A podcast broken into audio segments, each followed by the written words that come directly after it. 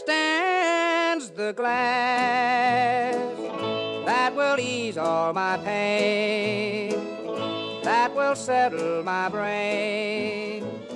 大家好，欢迎收听新的一期出逃电台，马上就要十一啦，在这里祝大家国庆快乐。提前能够出去跟想玩的人玩一玩吧，是的，别再加班了。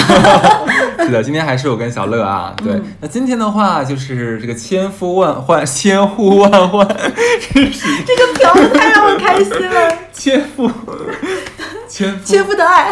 哎，很吻合我们的主题啊，千夫，千夫万夫，对啊，千呼万呼，千夫呼万，哎呀，算了，这个词我不说了。太开心了。就是反正就是大家最喜欢的一期节目了，我们的渣男渣女。对，就千夫万妇，我们就来了，真的是。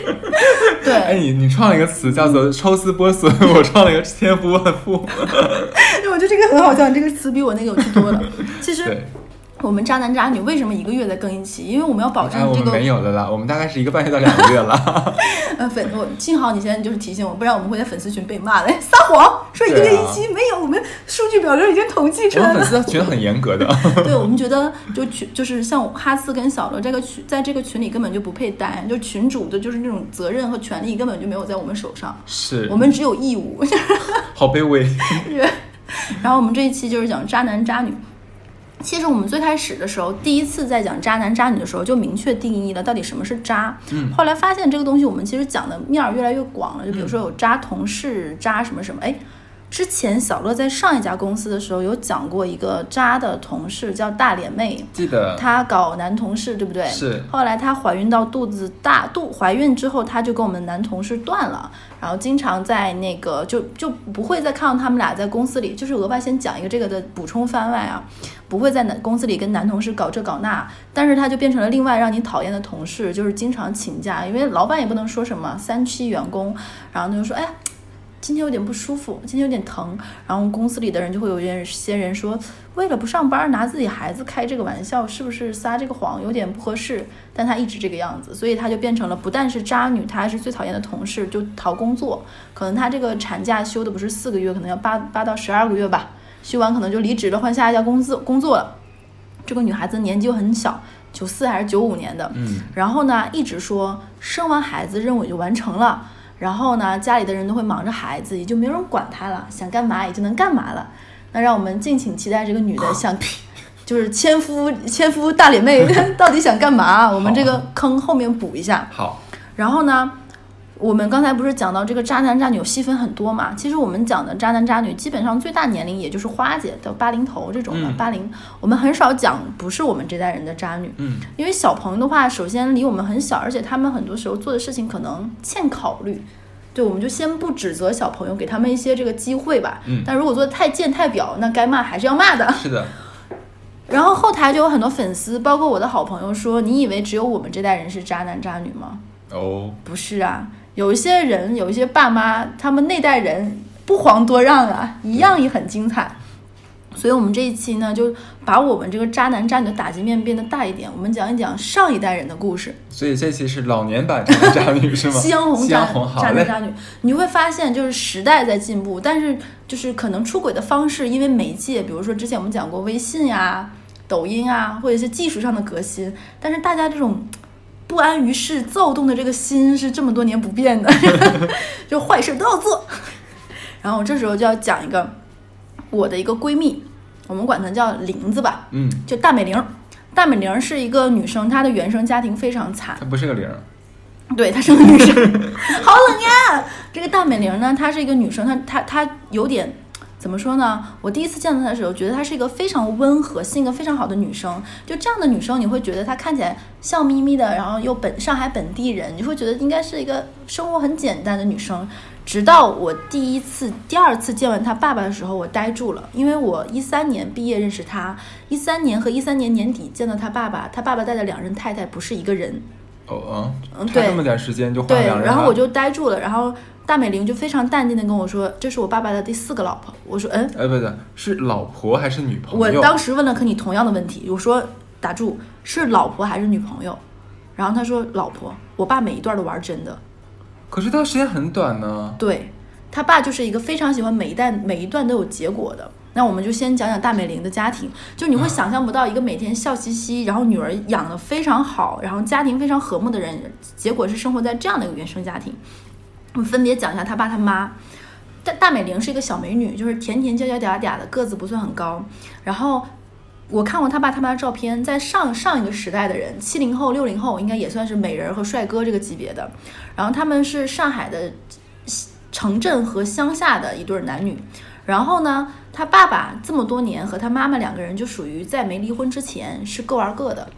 本来是相爱的一对帅哥美女，结果呢，妈妈嫌爸爸不赚钱。爸爸嫌妈妈贪慕虚荣，就觉得两个人在家里只会吵架、摔东西。然后大美玲说，她小的时候就不家里的东西没有一样是完整的，就是稍微这东西是能摔出响的，父母就一定要往地下拽。就比如说玻璃杯不爽打，电视机那个时候不是还有滋出来的遥控器天线吗？掰折打，窗帘撕打。他说他们家连本子爸妈没什么都要摔摔打打，没有一样东西是完整的。后来他们家特色就是买东西尽量买塑料的。摔不坏，然后他说他最最夸张有一次，他爸爸跟他妈妈吵架，他爸爸去踹垃圾桶，就垃圾桶不是塑料的吗？他爸爸直接把那个垃圾桶踹碎了，然后他爸爸还想耍酷，直接是腿上套着那个踹碎的垃圾桶走出去的。就他说场面就是，他说他那一刻已经不会觉得生气、愤怒、惊恐，就是觉得整个画面又魔幻又搞笑。呃，然后这就是他爸和他妈。然后在他上小学之前，两个人就是分别吵架和暧昧有对象，彼此说你是不是出轨了？你是不是出轨了？彼此指责。等到他上小学之后，两个人就已经是我也不想管你，你也别管我了，我们就各玩各的。然后他妈妈呢是一个没怎么读过书，又很贪慕虚荣，这是大美玲说的原话。然后又头脑简单的一个人，所以这样空有一个美艳皮囊的女的女人，她后面的感情生活就一直是被骗的。就比如说，一个他去餐厅打工做服务员，后厨喜欢他，说跟他在一起，结果给他买的那个年代哦，买的金饰是假的。哎呦喂！然后呢，是怎么知道呢？另外一个也追他的男服务员说，谁谁谁给你买的金饰是假的，我帮他买的。我以为是洗澡的时候飘起来了。然后呢，就是他妈就是一个在就是这样的，然后不断的跟各种这种。可能层次也不太很高，然后可能也就是玩一玩，并不想跟他在一起。然后他妈又这种傻乎乎的性格，就在一段一段这个男的男男人当中，从左这个男人到下一个男人到下一个男人。然后他说有一次他在房间里洗菜，偷偷的听到他爸、他妈妈和他外婆在院子外面聊天的时候，他妈妈很难受的跟他外婆在哭。你知道在说什么吗？就说，哎呀，妈妈，我实在是太难受了，太丢脸了这件事情，我不知道跟谁讲，但我不说又觉得很憋屈。她说她新谈了一个男朋友，外地人，然后来他们家住，然后两个人可能那个时候通过，比如说短信呀、写信啊什么认识的，结果那个男的呢爱赌钱，然后呢他就一直赚的钱都给那个男生，结果他一直觉得两个人感情还不错嘛，因为年纪太小。大美玲的妈妈十九岁就生了他了，所以他那个时候他妈妈也也还是个二十几岁的人，你知道吧？还是小孩。对，然后心智又很不成熟。他说那个男生在他睡梦中把他的现金呀、值钱的钱包呀，还有妈妈送给他的玉镯子什么都撸走了，然后就走了，就再也没有回来过。然后这个他妈妈就大美玲的妈妈起来的时候就已经傻傻掉了，还以为就。手镯呢？项链呢？没有了，多难过呀！本来很难过，然后就就很，你就懂那种伤害和憋屈。就是我也是个女生啊，为什么每一次都这个样子，很难受。然后也没什么朋友，因为你想，一个女女一个女女生在，其实我不我不知道大家知不知道，就是上海的郊区其实也是很固定的这群人，就有点像我们老家一样的这个环境里，只是这些人。如果你一个女生，其实风评又不太好，又结婚了，你也不太会有什么真的女生闺蜜，因为大家也会顾及你说，哎。你这样的一个人会不会跟我老公搞在一起？你这个样子不行，会不会带害我们家小孩？他也没有什么朋友，结果人生发生这样的事情，他也只能跟他妈说，然后还被自己女儿偷偷听到了。然后大美玲说，她当时听到的时候很难受，她就觉得恨其不争道。她当时上小学，恨其不争道，她都不知道说他妈什么好，也不觉得丢脸，就会觉得有点无奈。就就这个人就是就是扶不起来了，这辈子就这么浑浑噩噩了。然后后来她妈妈。就一直在这种所谓的，哎，这男生可能还有点钱，这男的还对她不错，送她花，请她吃饭，就是这种不成熟的恋爱观里换了一个又一个的男朋友。然后呢，这就是他妈妈，是一个典型的无脑渣女。然后我们再说说他爸爸，他爸爸是一个什么样的人呢？他爸爸的总结一句话就是老说是他妈妈毁了他一生。说他爸爸觉得自己是那个年代的大学生，哦学工程的，对，很有出息，结果找了一个贪慕虚荣的老婆，所以一直逼他赚钱赚钱，然后他这辈子就一事无成。这逻辑没有没有对毫无。毫无逻辑哦。所以他爸觉得自己这辈子是一个寻求真爱、放荡不羁、爱自由的男的，就是可以千金散尽。还爱来，就这种人，懂吗？所以他爸每一段都玩真的，就是一个奇男子，脑回路非常不正常。我见过他爸，确实是很帅，他 真的是学工程的吗？对，而且他爸到现在也是一个蛮能赚钱的人。那很好啊。就是我说能赚钱，就是他爸是在外企做工程嘛，大概就是一个，嗯，因为大美玲是八五到八八年的人嘛，她爸爸年纪也不小了嘛，然后到现在她爸爸还是一个月收入两三万的人，在这个年纪已经算还可以，对不对？然后呢，她爸爸就不停的在跟不同的人谈恋爱，然后每一段都玩真的，就是真感情，我要跟我老婆分居，我要跟你过，然后也不管女儿。所以大美玲的小的时候就是住在奶奶家，因为不敢住在外婆家，因为住在外婆家的时候，外婆可能有的时候会跟她自己的舅舅什么一起住，她妈妈会跟不同的男朋友回来，她就会很害怕。哎呦我天，所以大美玲小的时候只能跟她奶奶住，就会你会发现啊，我们讲我们这代人的渣男渣女，像听变态小爽文儿、都市奇幻故事，对不对？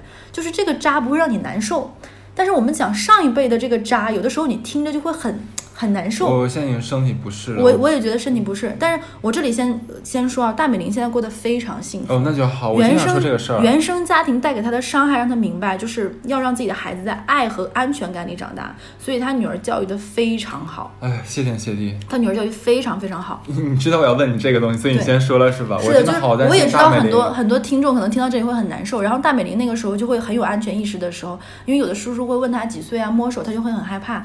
她上小学的时候就有这样意识，所以他是一个不太害怕陌生人。他说他小的时候太经常带见到陌生人了，妈妈领回来的陌生人，爸爸领回来的陌生人，所以他上小学的时候自觉就搬到了爷爷奶奶家住，都不在外公外婆家住他。很聪明，非常聪明和自保。然后等他他他那个时候就明白说，不能让爸爸妈妈离婚，因为他还得让爸爸妈妈给他钱，然后他能上完大学。所以他说他是这是一种自私的自保。我说你这不是自不是自私，我觉得不是。然后他高考完之后，第一件事情就跟他爸妈说：“你俩离婚吧，我现在后面的钱我可以自己打工，然后养自己，你们俩赶紧离婚。”结果他爸他妈说：“我们俩就是因为你不离婚，你既然这么说，那我们俩离婚了。”结果他爸他妈就越发放飞，他爸从那以后的每一段谈恋爱都要结婚。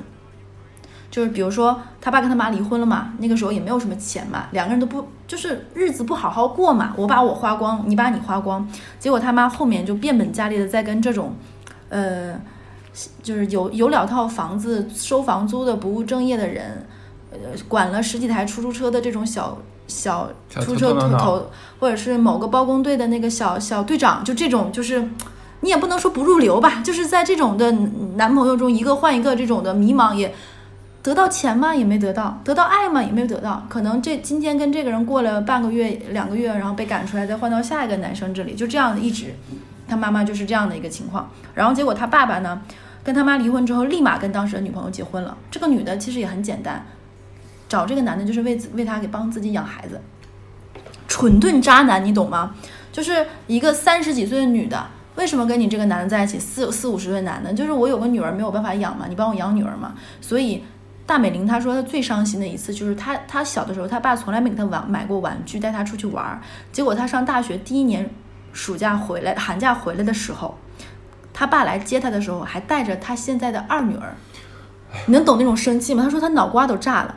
然后大美玲后面跟我讲过，她第一学年多精彩呢。她当时去南方读书，然后呢想赚钱，被拉入了卖安利，还亏了。然后呢，但是她一直靠做家教什么的。然后后面，她这是她爸的第二个嘛。后面在一三年到二零二零年，他爸换了六任太太。他爸中途一个老头儿能够头脑发热到从自己爸爸妈妈，就是他爷爷奶奶，就大美玲的爷爷奶奶那里偷户口本儿，哎呦我天，上不上头？这种中老年爱情是不是跟老房子着火似的？哎，偷户口本儿结婚，他爸的每一次结婚就是一次财产的，就是彻底的割尽再分配。对，第一次结婚，房子；第一次离婚，房子没了；第二次离婚，车没了；第三次离婚，又一个车没了；第四次离婚，这一段时间存款也没了。你再离好像命没了。然后他现在不是第六个老婆了吗？我说不算他妈妈第六任老婆吗？他干出一件什么事儿呢？这件事情我给哈斯单独讲过。他第六任太太图图这位叔叔什么呢？图户口，他女儿马上三四年就要高考了，就是这个是肉眼可见是图户口，然后图这个男生那这个男的现在月收入可以养他，然后。这个女，这个她现在这个就是也不能叫后妈吧，这个阿姨是干嘛的呢？这位阿姨是做微商的。这里我不并不是诋毁微商，她是做那种什么老年人保健的，什么这个水龙头安上去，这个流出来的水带负离子的，这个床垫能让你就是能够治病的，也不是正经的卫生。对，然后这东西呢都不便宜，一个水龙头两千八百八十八，一个床垫八千八百八十八这种。然后呢，他爸就跟他爸就跟这个后妈在一起嘛。然后大美玲就说：“那可以，你们你们过就过你们的，你们在上海乡下嘛，你们过得开心，咱们就各过各的。我跟你单独见面，你要是没钱，让我给你充个话费，因为他爸已经被完全榨干了，工资卡工资卡就被这个后老伴儿管着。然后缺钱，比如说会跟他可以跟他女儿发个私信说，你给我交个两百话费、五百话费。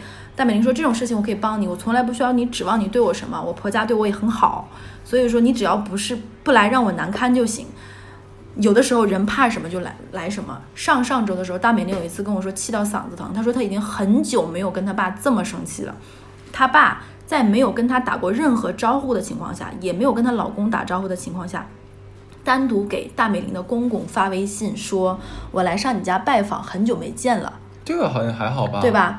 结果他去干嘛呢？他带着自己的后老伴儿，是不是这就其实就不太合适了？带着自己。这个后老伴儿，然后上门推销卖的微商。哎，我在没有跟女儿女婿打过任何招呼的情况下，我也想骂人。我跟你讲，要不要个逼脸？然后呢，就是这个亲家公见到也很尴尬。你说甩甩脸子也不是，对不对？那个吵架也不是，赶走也不是，就尴尬的往那一坐，你就是举手足无措埋嘛。你说你何苦来呢？这千把块的东西骗我，两个人尴尬的。就不欢而散的，就也不能叫不欢而散，就尴尬收场，吃了个晚饭。然后她公公和婆婆思前想后，两个老人觉得还是跟他们说一下嘛，就跟应该说跟那个大美玲说，哎，你爸你爸带着他那个老婆来了今天。然后让大美玲还说，哎，我爸怎么出息了呢？还问说，哎，我爸是空手来的吗？然后然后那个他公公公就说啊，带了点水果，带了什么什么。然后他们这次来呢，是来卖那个。跟我们推销那个水龙头和那个床垫的，然后大美玲当时脑子就有种雷被雷劈裂开了那种崩溃，然后说你买嫌丢人吗？大美玲说就给公公婆婆道歉嘛，说这事儿我肯定提前不知道，如果我知道我会跟你们说的。然后问他们有没有买，如果买的话，这个钱他他这边单独出，然后再你再你再把东西拿回去，这东西咱们不用，就就是不要被骗。然后他公公说啊我们没买，你放心，然后我们也就是跟你说一声，然后我们知道你也不知道，然后大美玲就会觉得。我跟你，我们是是父女，我赡养你也是我的义务，对不对？但是你最起码不要跟我丢人现眼吧？你跟你那些女的，你爱跟谁搞就跟谁搞，你不要影响我现在的生活和家庭。结果做不到，但好在大美玲的老公是完全站在大美玲这边的，在结婚之前也知道大美玲的爸妈是这样的。然后这时候我要说，渣女也不能叫渣女，这个是我们在说大美玲的妈妈。我们说回来，大美玲的妈妈已经去世了。戴美玲的妈妈去世的时候非常的惨，因为一直以来就是这种这种漂泊的这种花一样漂泊在外面的这个生活。她妈妈在一一三年、一二年左右的时候得了直肠癌，然后也没有人照顾她。然后那个时候她的女儿就是大美玲还在大着肚子，也没有办法照顾她。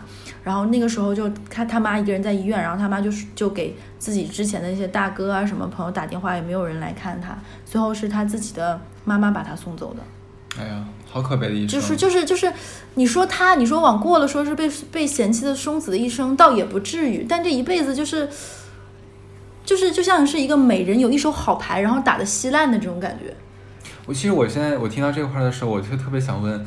这个大美玲的妈妈的原生家庭是什么样？因为我觉得正常的乡下家庭，在我看来的话，就感觉她是个特别缺乏安全感、特别缺乏父爱，然后很缺乏被关注的这种感觉。她是一个从小就会被身边的所有人说“真漂亮呀，真漂亮”，这个女生将来一定会过得很好，成会成为明星，就这样的一个人。可是为什么她听她的故事，觉得她是个很缺乏爱的人？她总想证明自自己，总想被爱，总想通过，或者说难听点，通过男人让自己人生走上捷径，过上也不能叫好吃懒做，但就是这个意思，就不用很辛苦的一生，就想摆脱他之前在乡下要种地或者是亲戚那种生活，想过上城里人的生活，所以他要找，因为通过自己的美貌，他找了他就是大美玲的爸爸是大学生嘛，他想过上这种生活，就是像一个简单能走捷径美人那种简单一辈子的生活。目前听下来的话，感觉好像大美玲的妈妈找的最好的一个男人，其实就是她大美玲的爸爸。后面找的可能是一个不如一个，就是浑浑噩噩、驴瘪瞎蟹，啥样都有。对，是因为他在这段婚姻中丧失自己，或者说对自己的评估降低了吗？觉得说自己只能只能配得上这样的男人。他妈喜欢帅哥。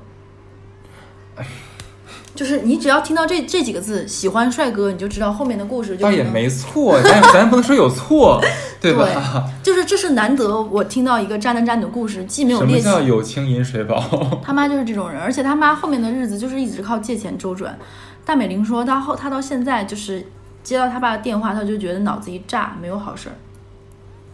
我天，都给孩子讲了这个东西了。但是他我这时候要说，大美玲虽然原生家庭如此那个什么。但大美玲是个非常好的人，就比如说我去他们家，他女儿被教育的有多好呢？他们家是六楼没有电梯，然后每次比如说有外卖，他女儿会抢着说：“妈妈，你不用我去，你辛苦。”他打开门之后，外卖小哥来，他会提前打开门等好，然后会说：“辛苦你啦，谢谢你，我们家六楼你爬上来辛苦啦。”然后再关门，就是是一个非常有礼貌的小孩。然后大美玲就是说，她小的时候很多东西太缺失了，而且总会觉得明天是未知的，你不知道爸爸妈妈会不会哪天就不要你，有了新的家庭，所以他。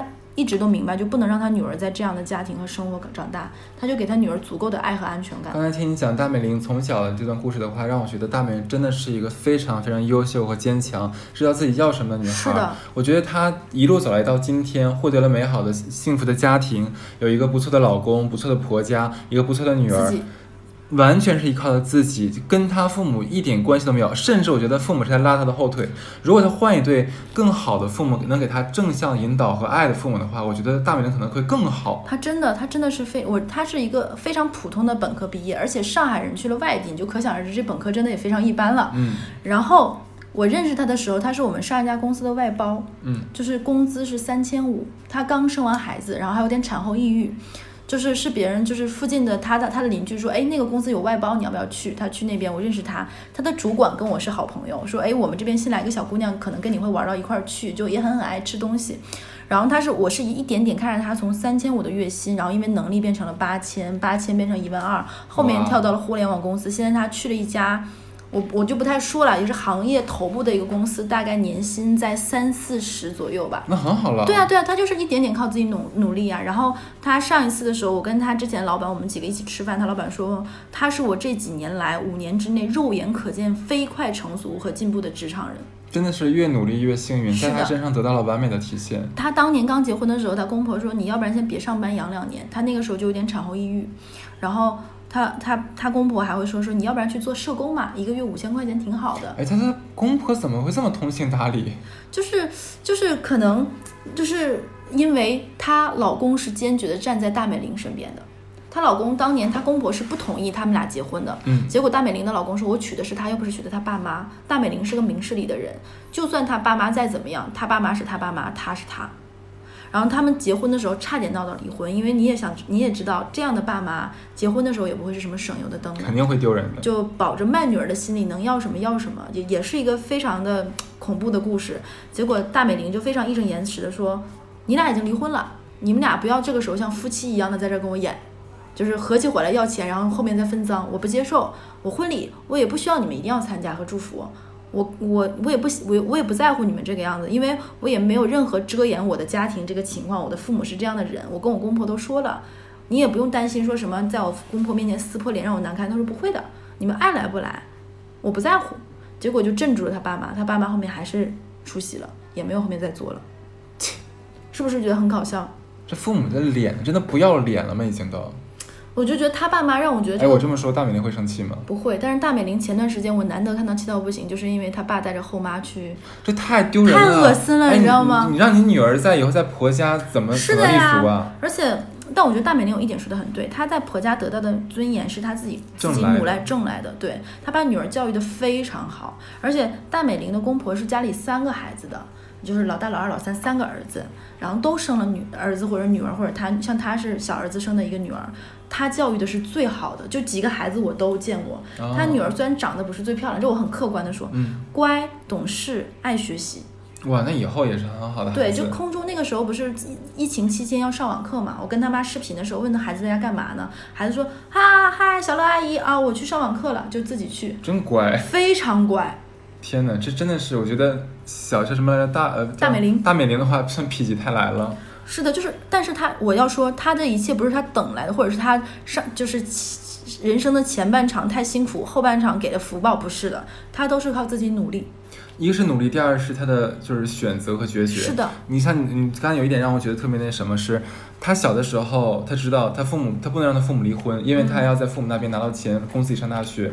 他知道我必须要通过什么样的努力，能拿到我应拿的，嗯，获得我应该得到的，然后达到我想达到的目的。嗯，他那时候就已经知道了，而且他小的时候的话，父母是就是叫什么赡养他，理所应当的呀。对吧？所以他没有做错任何事情，他一从小从小就开始有这样的想法，有这样的一个目标感，知道说我靠家里靠父母是完全不可能的，这这条路就断了吧，没有什么念想了，我就要靠我自己。那么现在我就要获取到我一切我能所有获取到的资源，去把自己的路铺好，自己给自己铺好，不等别人来铺，一步一步走下去的话，包括说到未来，像你刚才讲，他从可能一个不太好的一个起点的工作开始，但是他拿到了一个职位。就像冲破了一道门，然后一一路一路就是说，像之前就是给自己要学费、巴拉巴拉这些事情一样，获取资源、整合资源，然后让自己到现在这个位置的话，我特别替他骄傲。对，我是觉得他，因为哈斯以前一直跟我说，说人是要成长型的，我觉得大美玲就是成长型，是，他会让我觉得这样的人非常值得，就是学习或者做朋友和很钦佩，是，也而且也是一个当你人生发生很多事，就是因为。我婚姻发生问题的时候，离婚的过程中，我有一直跟大美玲说，大美玲的安慰非常具有具有治愈性，就她跟你说没事儿的，一会儿一切都会过去。你觉得这句话非常可信，因为他人生发生过非常多这种大起大落，就是包括亲情呀很多问题，他都平静的把这些事情消化下去，甚至于变成他内在的一个能力或者能量。你会觉得他安慰你说没事儿的，一切都会过去，就是真的会真的没事儿，真的会过去。因为这些事情在他那些糟乱破的事情面前比起来不值一提，不值一提。然后我在呃离婚的过程中，我爸妈有过来嘛，我爸大美玲很少说，就是很。那方面的话，结果他跟我说，他说小乐，我真的很羡慕你啊，我从来都没有一刻是父母完全跟我拧成一股绳站在一起的，就是以我为出发点，然后保护你在乎你。他说我那一刻真的有点羡慕你，就是我那一刻也很心疼他，就是怎么能有这样的爸妈。然后好了，我们讲完这个有点悲伤的故事，有点难受，对。但是大美玲她非常幸福，加油，继续幸福下去。对，然后我们后面就只想听你爸爸的这些奇葩故事。然后我接下来要讲的呢是，还记得我们的花姐吗？哦，我记得。这个是花姐的亲戚家的一个事情哦，有点狗血。花姐他们家的一个亲戚，就是一个女生，当年跟她是就是类似于表亲嘛。然后没怎么读过书，高考结束之后呢，就是说那个时候不都有什么？什么新丝路还是插什么玩意儿模特大赛，当年都会很火。是，她就是就是花姐他们家那边也是盛产高个儿美女的地方，我就不说了，也非常爱出模特。然后呢，花姐这个亲戚呢，就那个时候就去做了模特，去了南方。那个她之前是排球队的嘛，身材高挑。结果他妈她去做模特的时候，模特其实也很花钱嘛，就比如说在接不到演出的时候。收入也非常的低，然后画那个这个，我们给这个女生就就起名叫大模吧。好，大模的妈妈就说：“那我去广州打工当保姆陪你。”那个时候不就开始说说南方的保姆赚的多，赚的多，然后普通话好，然后赚的更多。保姆还分住家保姆、什么做饭保姆，然后带孩子保姆。他妈说：“我去做保姆陪你吧。”行，然后他就去了。然后那个大模因为长得漂亮又会来事儿，这个大模长得有点像谁呢？有点像更好看版的，把那个大 G 开到那个什么里面的那个人 就是那种，就是大部分大家看到那种哇大长发，然后腰细屁股翘这种女生是不是比较常见？是，她是那种中短发，然后也大高个儿，你会觉得整个又又飒又美，很高级，然后又很爱健身，那个时候就很爱健身。然后她在那个时候呢，就跟一个有钱人就搞在一起了，但这个有钱人的年纪呢就比较大，嗯，大概是。那个时候大模大概是十二十岁左右吧，这个有钱人大概是四五十岁这个年纪，然后他们俩就住在了一起，然后开诚布公的所谓的男朋友，但这个人肯定在另外的地方还有家庭，他们有在他们俩就在一起生活，然后呢住着住着之后呢，然后大模的大模的妈妈就是说，那然后大模他们家不就是一直有保姆嘛，结果小保小保姆就是她一直看不惯，总觉得保姆会跟他们家这个富豪老公两个人。我就直说吧，台湾人有有有有一些 那个什么，但是这个台湾人肯定在那边是有家庭的。OK，然后他就说妈，要不然你来，你能帮我盯一下？你看你是我自己人，我出什么事儿肯定能知道，对不对？结果呢，防人不如防家。大魔有一天发现，他这个富豪老公跟他妈搞在了一起。我的天哪，真的假的？没有开玩笑。对，你知道他是怎么发现的吗？他最开始没有注意到，是他。有一次跟她老公在聊什么事情的时候，她就爱爱撒娇、爱生气、爱耍脾气嘛。她就跟她老公说：“哎呀，这个东西要买。”然后她老公说：“这个包、这个类型的你已经有这个、这个、这个了，你不能再买，不能乱花钱。”她就说：“不嘛不嘛，我肯定要买。我们一起去美容院的，谁谁也有，谁谁也有。”然后她，然后她说，然后这个时候她那个富豪老公感叹了一句，就是说：“有的时候吧，我觉得同龄人和同龄人才会有话说。如果我，如果你妈再年轻几岁，我觉得我跟你妈挺合适。”他当时嗯，觉得有点不对劲儿，一根弦儿噔就搭上了，你知道吗？他就发现不对劲。这个大模的妈呢，也是那种高个儿、保养还不错这种阿姨，一直是干这种就是不用朝朝九晚五的工作，也没有很辛苦的认真上过班。所谓做保姆，也就是就是钟点工这种性质的嘛。这到自己女儿家更是随意，女儿用什么用什么，女儿包不用的就给她用，所以也搞出一副精致的熟妇的这种魅力。之后之后呢，然后呢？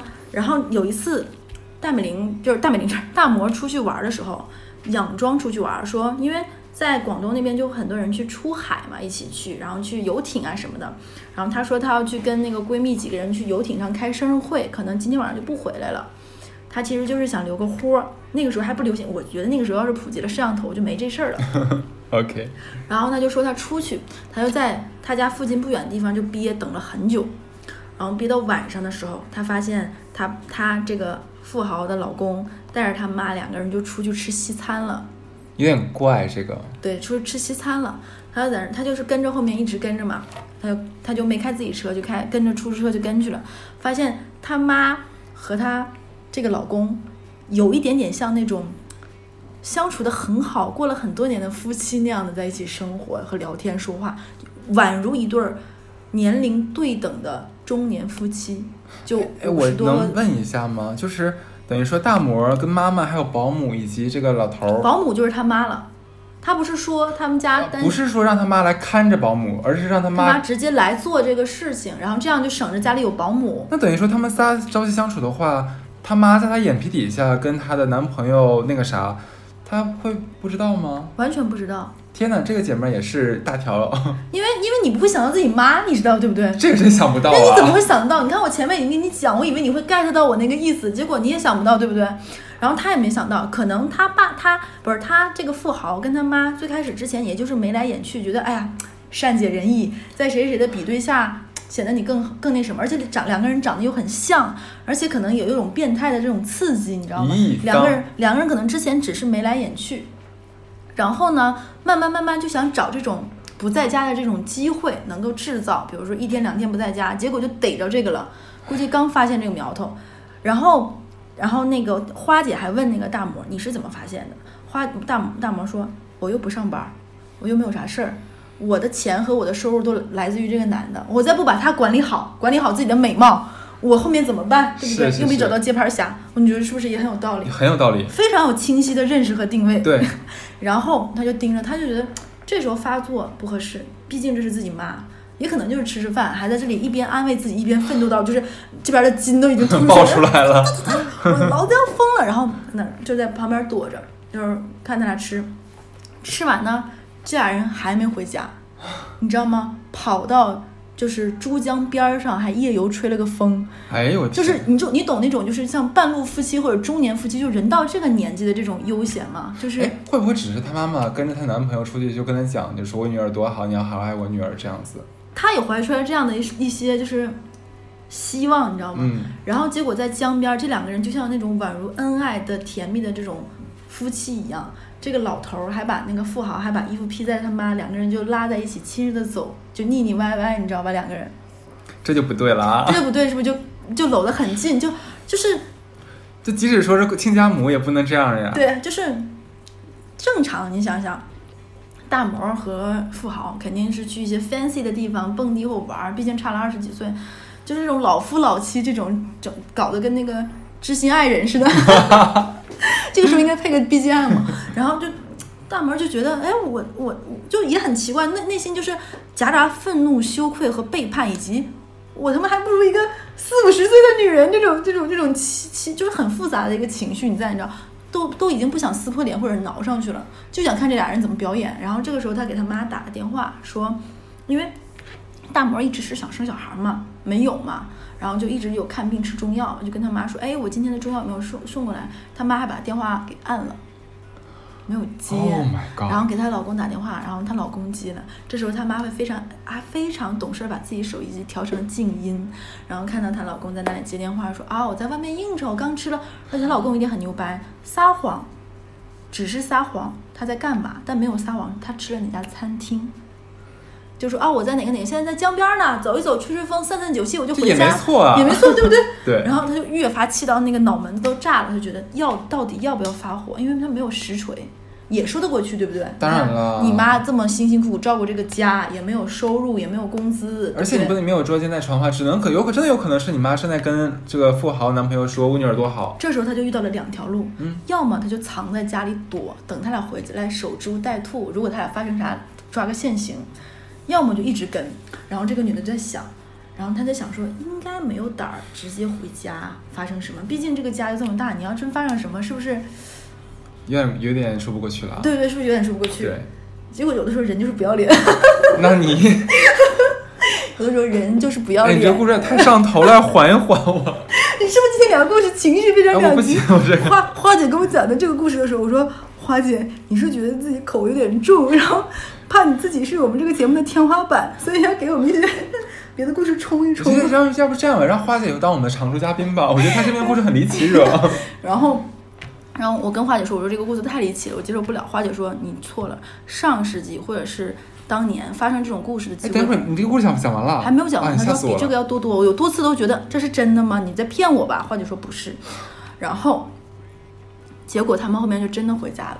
真的回家之后，她就在门口纠结要不要。她就在，因为自己老公大概多长时间、什么频率，她心里是有数的，你知道吗？对对对对。她就在外面想，他们俩从进屋，她老公喝完酒之后，她就卡着点儿，然后就回去了。结果正好就被她发现了个正着。其实她有想过，发现了正着怎么办？她就撕破脸，但是觉得不管怎么样，这是他妈。她心里想的是，她把她妈赶走就完事儿，这个事儿就断了。她跟富豪还能在一起继续。这个事情他还能按住他妈跟富豪两个人一个人一个把柄，他妈以后肯定就得听话，对不对？是。富豪以后也会心存愧疚，对不对？嗯。这是他想的好不好？你知道吗？但是小，你是小家巧，谁生的你啊？天哪！然后他就冲进去了，冲进去跟就就是就是宛如说，装作就是哎呀忘带东西不顺利就回来了，然后就回来了，然后回来之后就发现不是衣衫很正常，然后结果一发现一些东西乱七八糟，他就明白了，然后就哭嘛就闹嘛。结果他妈异常淡定，他妈异常淡定，哟，他妈其实早就猜到他女儿会这么做了。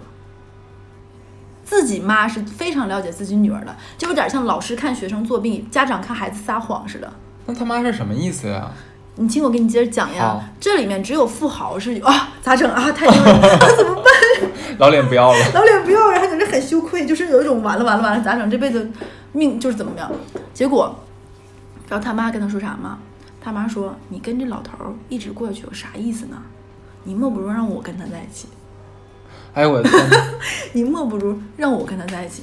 这被自己老妈给绿了。你去外面找，你难道找不到年轻漂亮的那个男生吗？你人生的路还长，你才二十出头。我找个年轻的，玩意儿你又抢了怎么办呢？你这老不要脸的！哎，我怎么没有想到你这个思路？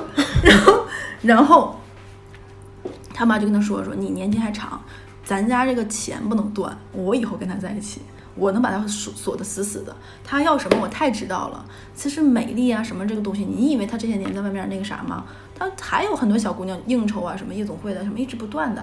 他只不过在你这儿是因为你漂亮还是什么，然后还想，因为他这个人之前没有儿子，想给你生个孩子，对不对？姐妹，你说那么这么小干啥？他他妈，我在形容他妈，就是他还是想让你生个儿子，对不对？你在旁边说悄悄话，你忘了在录节目了是不是？对，他说他不就是让人生个儿子，但你要是真给他生个孩子，你就被他拴死了。嗯，你说你人生就一辈子只能做小三儿，对不对？他不可能把你扶正了，他那边有家。咱又不是不知道，对不对？你还居然还是你还跟他妈在一起？哎呀，怎么办？怎么办？这老 跑偏了。这个老老家伙是不是顶着洗脑？你看妈这么做是为了啥？你看一劳永逸，今天被捉，有点道理，你说的。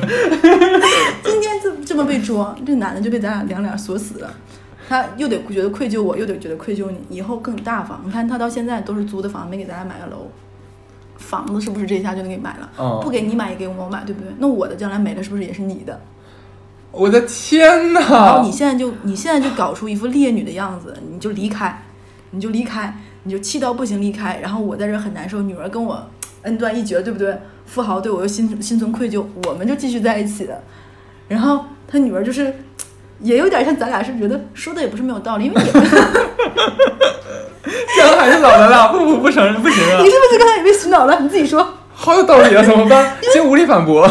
因为他也会跟他妈没事吐槽呀，就跟这老头啥时候是个头，然后感觉也没有捞到什么实质性的这种大的好处。然后你说爱情嘛，也不是爱情，过得嘛也挺富足，就是一直这么当金丝雀被养着，也有点很茫然，就是也。也不是很有上进心，当模特也很，其实当模特是挺累的。嗯，如果你想当好的话，对，然后也没什么学历，高中毕业就出来嘛，就是也也人生有很多迷茫嘛，就是花钱的时候一时爽，回来之后又很空虚。然后他这个年龄段又这样的一个身份，也交不到什么正经朋友。他妈也知道他这些这些问题，然后就跟他说说，那你看啊，你这样你还不如去读个书，你先去念个什么什么专升本，乱七八糟的，你读一读，你将来你还能找不到什么。我现在要说这个。模特现在在国内是叫得出名的，该不会我也知道吧？我我我回去问一下大花，在国内是叫得出名字的。OK，然后他想一想，不论怎么样，他都不能跟这个富豪在一起了。因为这个事儿太奇怪、太恶心了，然后他就真的听他的妈话，就搬出去了，管富豪要了一笔钱，跟他富豪说：“说我跟我妈从此就母女母女就是断了，断了，就也不是我妈，你们爱咋地咋不管了。他我也不给他养老，我也不会再见你，就拉倒。然后他从这个富劳富豪手里换了 E M 的钱，我哎可以，可以啊，我觉得可以在那个年代，这个应该是可以了。花姐是三十五岁左右的人，跟她同龄的人是。十五年前的事儿，哇，那一百万真的正经十五年前的事儿，零五年左右，零五零七年左右，然后就换了这么多的钱，然后就走了。其实跟他妈两个人，他心里还是有气，而且这个气在他搬出去之后会更气，就是这个老婊子。这这这他俩算什么？算母女艳道吗？这是。然后。哎，这个故事会不会被封呀？我觉得尺度很大。没有没有，还好还好。真的吗？你你在骗我？很好听啊，这个故事我还听。然后，而且这个是国内叫得出来的顶级模特哦，现在。天哪！而且这个模特，我要跟你说，现在有好归宿哦，嫁给了好人家哦。Oh my god！我好像知道是谁了。我的天哪！哎，我还嫁给了好人家，而且她也生活在出生在我国很出名的一个盛产模特的一个省份哦。嗯，我也知道。你就知道是谁了吧？对不对？然后。他妈后面跟这个富豪还试管婴儿生了两个孩子，双胞胎男孩。哎呦我去！老当益壮啊！牛掰吗？牛逼！十五年了，这个富豪和他还在一起。宝刀未老呀，姐妹儿。你有没有觉得《三十而已》里面那个谁算什么呀？算什么呀？林有有是吧？那是个是渣。不是那个，就是江疏影那个海王，不是哦，不行，不行。梁正贤，对，梁正贤就跟你讲，啥玩意儿？也被大魔的妈 魔妈。我妈是厉害，是厉害的，不得不服不行，牛逼的。我妈是我们这个电台里新一个人物。呃，我觉得她算最顶级的了。她目前的话已经干掉了蓝玲珑，干掉了花姐，她现在已经荣登我们的冠军。呃，长仔不行，完全早早就早就败了。而且她说服她女儿那套逻辑是不是？我我信了，我觉得好像有道理的样子。哎，你这么想一下，其实哪有什么爱不爱情这东西，其实就是一个金钱的交易嘛。是啊。那既然金钱交易的话，又何苦来讲？但是这个富豪是觉得跟这个女的有很多共鸣。就是大家都有这个年纪的难处，都为人夫、为人父、为人母、为人，就是这种的状态。天赋让富然后他俩大概差了个，他跟他妈都差了个小十岁，你知道吗？是他妈比那个富豪大十岁。小小十岁。对，大概那个时候大魔二十岁，然后他妈四十岁左右，富豪五将近五十岁，你也，嗯。大概也就是差了这么多年纪。哦。天呐！不过我跟你讲，这个魔丸的话，我现在非常膜拜。我现在已经没有办法来讲这个，就分析这个故事了。我现在满脑瓜都是我想认识他。对，我也觉得。他纽约像去经，他应该给我们出个书。就是那个茶艺课，对，他是主讲人啊，应该。那这期就到这儿。呃，后面就没有别的故事了，是吗？真讲这两个，这两个太精彩，我也上头。哎，这个故事真的是目前是我听到的最最赞的，就没有想到我们做一期 对夕阳红版的渣男渣女居然这么精彩。因为这个专题其实是小乐策划的，我之前还在想。这老年版的渣男渣女，他能渣到什么地步呢？我觉得至少说，咱们老一代的话，相对来说可能更保守，然后价值观的话可能更传统一点。我觉得应该翻不出什么花来吧。结果今天小乐的故事的话，真的是直击我内心，让我让我现在缓，就是喘喘不过来气，有一点。就第一个故事的话，我就觉得是让我挺挺悲伤的。但第二个故事的话，我真的觉得这个茶艺值满分，对，真的茶艺值满分。就其实还是我刚才讲那个。本来你说这个富商跟这个模妈和大摩，其实我觉得不是什么爱不爱情的问题，嗯，其实就是一个需要和被需要的这样一个关系。女的需要钱和需要就是那个吃香喝辣，然后男的可能需要一个这个伴伴儿，等于就是个伴儿。你连连情人算算算情人吧，对吧？就这么一个东西，那。其实就是交换嘛，那至于说是谁，只不过这个人换成了换成了你妈。他妈这套话术真的可以去卖金融产品了。哎，我觉得其实你仔细想想他妈说的话，你 仔细想一想，我真的。我不行，我三观要三三观要炸裂了。